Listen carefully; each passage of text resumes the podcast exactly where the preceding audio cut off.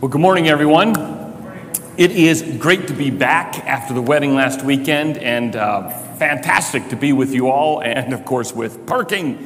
Um, this week is a one off sermon. It's just for this week. Next week, we start a brand new series, and that series is going to be dealing with churchy words. So, words that you hear at church all the time, and you wonder, what does that really mean? What does the word Trinity really mean? In other words, like that, that we just kind of use as a matter of our conversations with one another, but maybe you've never really sat down and thought, okay, what does this word really mean and why do we use it? So next week we start a short series of about a month to two months on churchy type of words. But this week we get to talk about some scary things. Now, I know when you come to church, uh, one of the last things you want to hear in a sermon is probably something about death. That's probably not a really comforting, exciting thing to hear about. Another one that's not too exciting to hear about might be, uh, of course, sin. Any type of sin. Of course, you don't want to hear about divorce. That's a real touchy subject. Um, what about this one? Pay unto Caesar what is Caesar's. You want to hear a message on taxes? Isn't that awesome? Well, I'll do you one better. What about tithing? Starting the message off with everybody needs to give a little bit more can be really scary to go, where is he going with that type of message? But let me share with you what I think might be the two scariest words ever uttered in the context of a church. And we're having fun doing this. It is slide now. Volunteers needed. Thank you, Logan. I appreciate that. I know you're there always to have my back. Awesome, buddy. Volunteers needed because all of a sudden you now go, I can't serve in the nursery. I don't like cutting grass. What is this whole safety thing about? I have no clue what this whole parking thing is about. I can't do anymore. My life, my schedule is so full. Tim, just ask me for some extra money. i will gladly give that to you, but don't ask of my time. How can I serve and give Tim, you don't understand. I've been doing it for 40 years. I'm tired. I can't give anymore, serve anymore, volunteer anymore. My time has passed. It's time for the young bucks to take up that effort. I no longer can do it. I've done my time. Or, of course, the good one I'm not qualified. So, we're going to look at a section of scripture today, and I'm going to try not to say anything about the needs here at Calvary. You know what those needs are. If you're here for announcements every week, you hear those needs. And in fact, you can probably see needs that we don't even mention. So I'm confident God is going to lead you and guide you at the end of this message to go, this is how I can live my faith in a way that's recognizable to the rest of the world and to the people here at Calvary. So I'm going to let God take care of the real application. We're going to deal with the story. And the story starts in Mark chapter 10, verse 35 through kind of the end of that uh, last section there, verse 45. And the story starts out with this terrible question. Now, if you've ever asked me this question, can you do me a favor? And if you've asked me that question, you know my response. My response is no. Tell me what you'd like, and then I'll tell you if I can do it or not. Because I'm not going to give you the open ended, well, yeah, I can do you a favor. Of course, I want to do you a favor, but I've gotten into trouble sometimes when I said yes and I realized, wow, that cost me a half a day. Okay, so I will always ask, well, what is the favor first? Then we'll talk about whether or not I can do that. So Jesus is faced with a similar situation, but he acts with unbelievable grace and patience and mercy. He is so not like me and how I react. He is awesome in how he reacts. But the question is posed to him in verse 35 of Mark chapter 10. And James and John, the sons of Zebedee, their brothers, came to him, two of the disciples, came to him and said to him, Teacher, we want you to do us whatever we ask of you. that beautiful question do me a favor.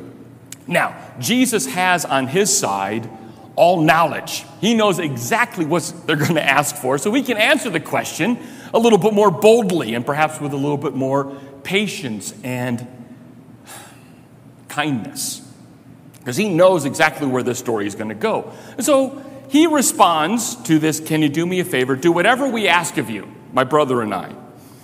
And verse 36, we're told of his response.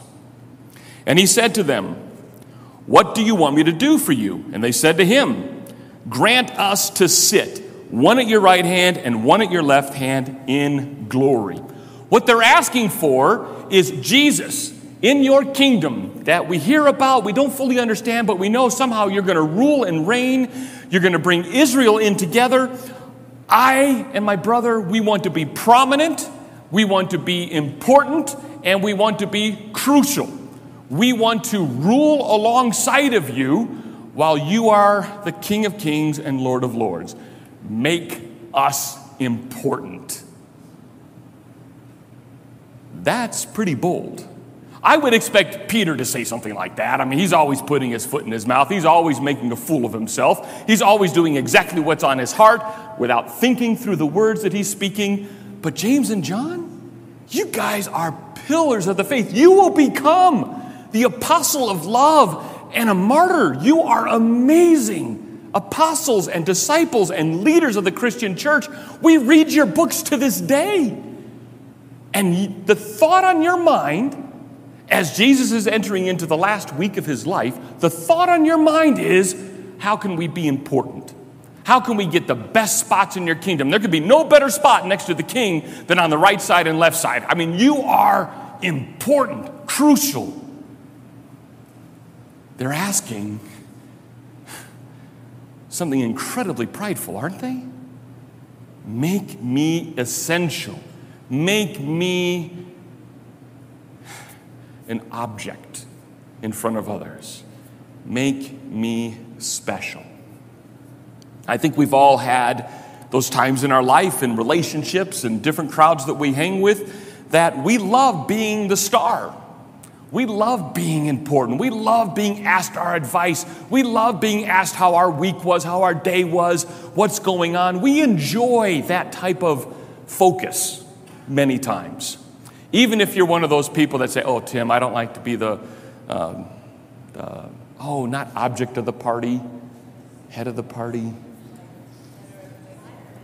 Everybody else knows that except me. So, whatever it is, the, the highlight, I, whatever. You don't want to be that, uh, that person who is always noticeable. You like to sign a, kind of fit into the back and not be noticed. But everyone deep down because of our sinfulness. We do like to be the object of attention. Maybe the way we want it, the way we want it expressed, but we like having people respect us, honor us, and think good of us, best of us, or better of us. And that's kind of where James and John was. We want to be important, crucial, and noticeable, prominent in your kingdom. And so Jesus responds. Jesus said to them, verse 38, You do not know what you are asking. That's an understatement. They have no clue what they're asking, really. Are you able to drink the cup that I drink, or be baptized with the baptism with which I am being baptized? What Jesus is saying, you understand that for me to be King of Kings and Lord of Lords, I have to do something radically against human nature. I have to give myself over to be crucified on behalf of sinners. I have to deny myself life so that you may have life eternal. I have to die. I have to suffer. I have to be physically abused, whipped, beaten. I have to be mocked. I have to be lied about. And I have to be denied and rejected and abandoned. I have to do this alone. I have to be alone. I have to walk this path alone. I have to carry a cross that was meant for you, James and John. I'm taking your cross. Do you really think you can do what is necessary to sit alongside the King of Kings and Lord of Lords? Do you have to go through what I am going through? Now, he's not talking about do you have to drink what I'm drinking or be baptized like John the Baptist did it. He's talking about the cruel, vicious punishment of going through the execution by the Romans of being hung upon the cross. That's what he's talking about. That's what it took for Jesus to be King of Kings, Lord of Lords. That's what it took for Jesus to be seated upon the throne of glory in all of his majesty and power and amazing holiness. It took a world of weight upon his shoulder of sin to get to that. Unbelievable. James, John, do you really know what you're asking for? At that moment, you would think any reasonable person would go, Okay, you know what? You're right, Jesus. I probably overstepped my bounds here. But this is how James and John responded, verse 39 through verse 40. And they said to him, We are able.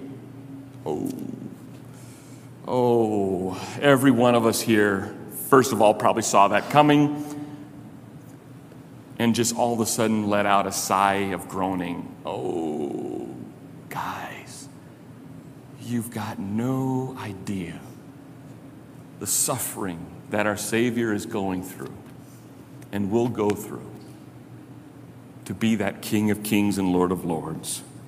And you are so quick to say, We are able. And then Jesus said to them, The cup that I drink, you will drink, and the baptism with which I am baptized, you will be baptized. But to sit at my right hand or my left is not mine to grant, but is for those whom it has been prepared. You know what, James and John? You've got part of the story right. You are going to suffer hardships. James, you're going to be martyred. John, you're going to be exiled at best and die an old man by yourself, not surrounded by friends and family. You're going to be alone. Yes, you are going to give the church amazing teaching through the gift of the Holy Spirit, but you are going to die alone. And James, you're going to suffer martyrdom. You're going to feel exactly what I'm feeling as I go to the cross, Jesus is telling them. You're going to suffer. You're going to have a life of hardship that you cannot even imagine at this moment. Rejected by the Jews, having to flee Israel in order to stay safe. You are going to face a lot. But Jesus says the rewards of heaven aren't mine to grant, they're someone else's. And he's talking about God the Father. God the Father sets us in glory. He brings us to glory. He redeems us and clothes us in the righteousness of Christ and makes us right and ready for glory. That's God's work. God's work is to reward, even though we've done nothing. It's all the reward of Christ lavished upon us, which is called grace and mercy and loving kindness. So Jesus' response is amazingly divine. Yes, you will suffer, but the rewards of heaven, they're God the Father's to give. Now, He's going to lavish them upon us, but they're His to give, not mine, that is in Christ.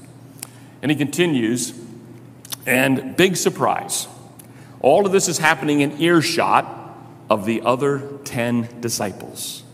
And when the ten heard it, they began to become indignant at James and John. That's Mark's way of saying they were ticked at these two for promoting themselves, for the pride and arrogance, for the feeling that they deserve a better place in heaven than the other ten. Now, what's amazing here is that Judas is included in this. Judas, the one who b- betrays Christ with a kiss of love. He's also really ticked off at these other two disciples that are trying to make a name for themselves and position themselves for power, glory, preeminence, and importance. All 10 of them were ticked at him. Rightly so, human response. And I think against that sin of pride and arrogance, a very right response. And so, Jesus, probably knowing exactly what is happening, obviously, he's there in the context of that conversation. Verse 42 through the following, or verse 42. And Jesus called to them, or called to him, and said to them, You know that those who are considered rulers of the Gentiles lord it over them, and their great ones exercise authority over them. So he sets the stage by showing us a contrast. He starts by saying, You know that the unbeliever, and I think he's really referring to here probably Rome, because that's the rulers in Israel, as well as the Jewish leaders that are not biblically mindset at all, but they are power driven. He says, These people, you know, that are in authority over you as unbelievers, they love lording it over you. They love controlling you. They love making sure you understand they're in power, they're in power, they're in power. They love making it a point to show their rule over you. That's the unbeliever. That's how the, and described as a Gentile, but that's how the unbeliever is seen in their rule and authority. They want power, power, power. And that's why we have the phrase that, you know, absolute power corrupts Absolutely, except for God. God is not corrupted by his absolute power, but we are. When we're given a little bit of power, it can go to our head. I can't tell you how many times in life I've had a job where I've been probably the older person compared to my manager, and that manager gets promoted, and the first thing they just have to exercise their power for whatever reason. And I've told you stories about a time that I was at Kinko's, and I'm like, I knew what was right. I knew that we would get in trouble, but following this new manager who had never had a moment of management training in his life or skill in his life, giving orders, and yes, we ended up getting in trouble. But we're following orders. Um, by the way, that never is an excuse, I found out uh, from my boss's boss. Um, but the Gentiles, the unbeliever, rules harshly now, you may find times in your life, and we may find times in our experience as more of a democracy than an emperor rule that they were facing in Rome, that we see that there's sometimes gentle kindness and compassion. But I don't think at the heart of it, it is gentleness and compassion. Sometimes it is, it's best for me to maintain power and control by being generous and kind at the moment in order to get and keep my power. So Jesus starts with that. This is how the Gentiles rule. But he says in verse 43 and 44 But it shall not be so among you. But whoever would be great among you must be your servant. And whoever would be first among you must be slave of all. So Jesus says, instead of trying to exercise your power and your rights and your rule and your importance and how crucial you are, how necessary you are, how essential you are, how brilliant and powerful you are, instead of forcing that, instead, we take on an opposite role. We tell others how important they are by serving them. And Jesus uses a very particular word there, and I'm glad many translations translate the word rightly doulos, meaning slave. And yes, it means slave. Not bondservant, not servant, it means slave. Only one meaning for it. It's just some English translations like to soften that word because that word has a lot of baggage to it. That means you have no rights. You're at the mercy of others. And Jesus says, You're right. Live as if other people's rights are far greater than yours. That their importance is far greater than your importance.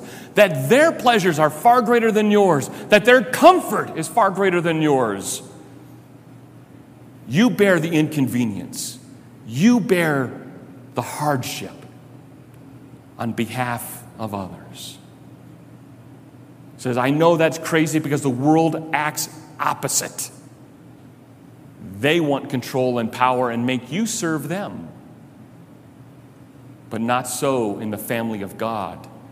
We try to outdo serving others.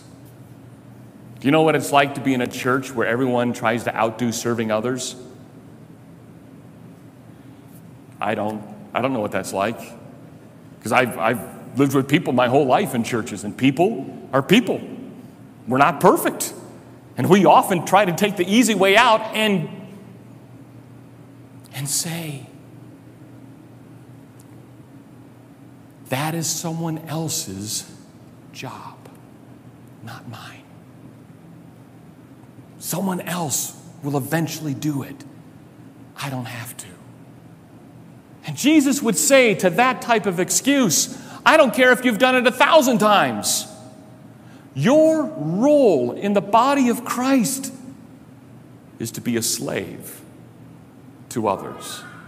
Their importance and their comfort is far greater than your importance, your sense of privilege, your sense of prestige and essentialness, and you serve others.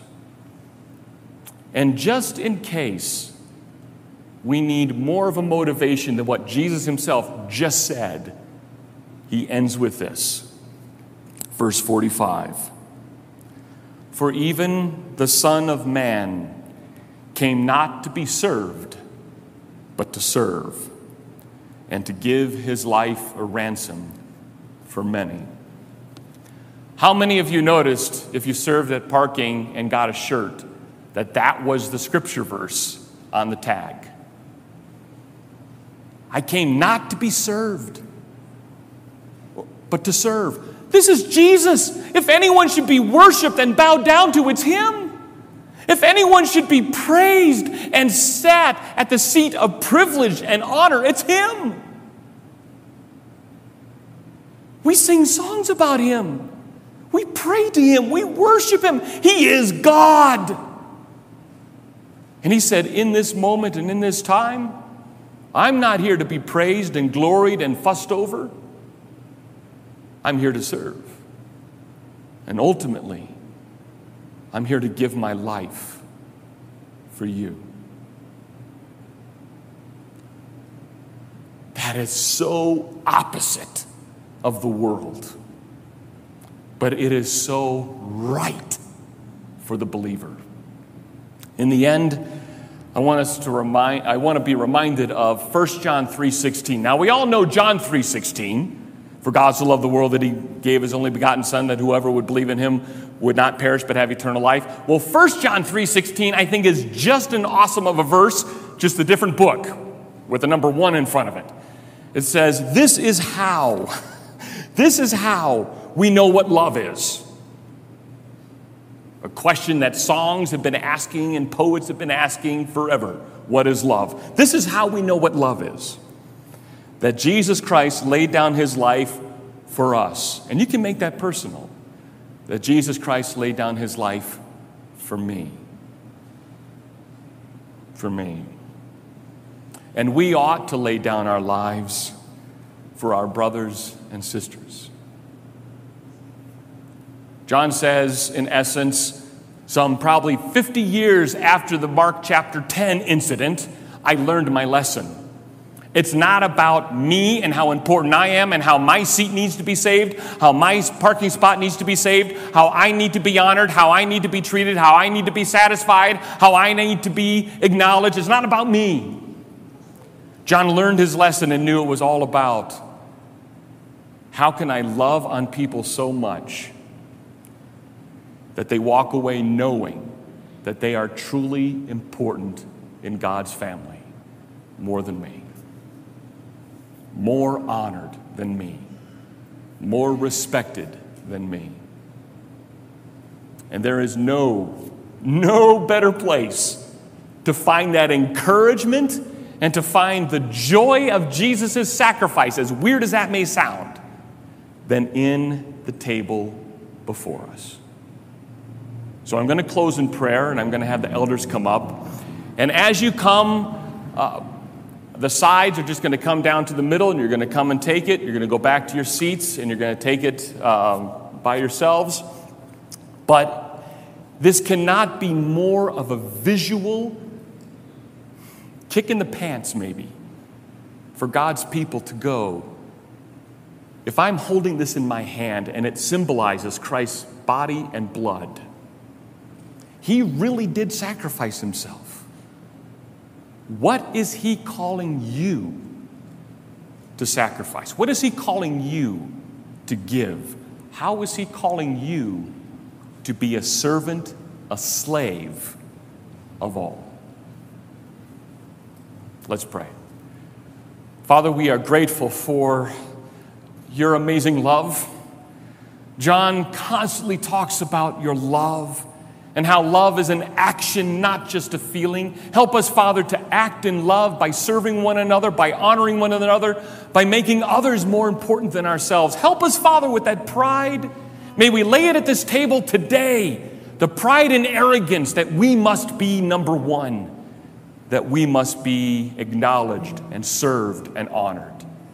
And may you, Father, take the object and place of supremacy in our hearts as we join in worship and we join at this table. In Jesus' name, all of God's people said, Amen.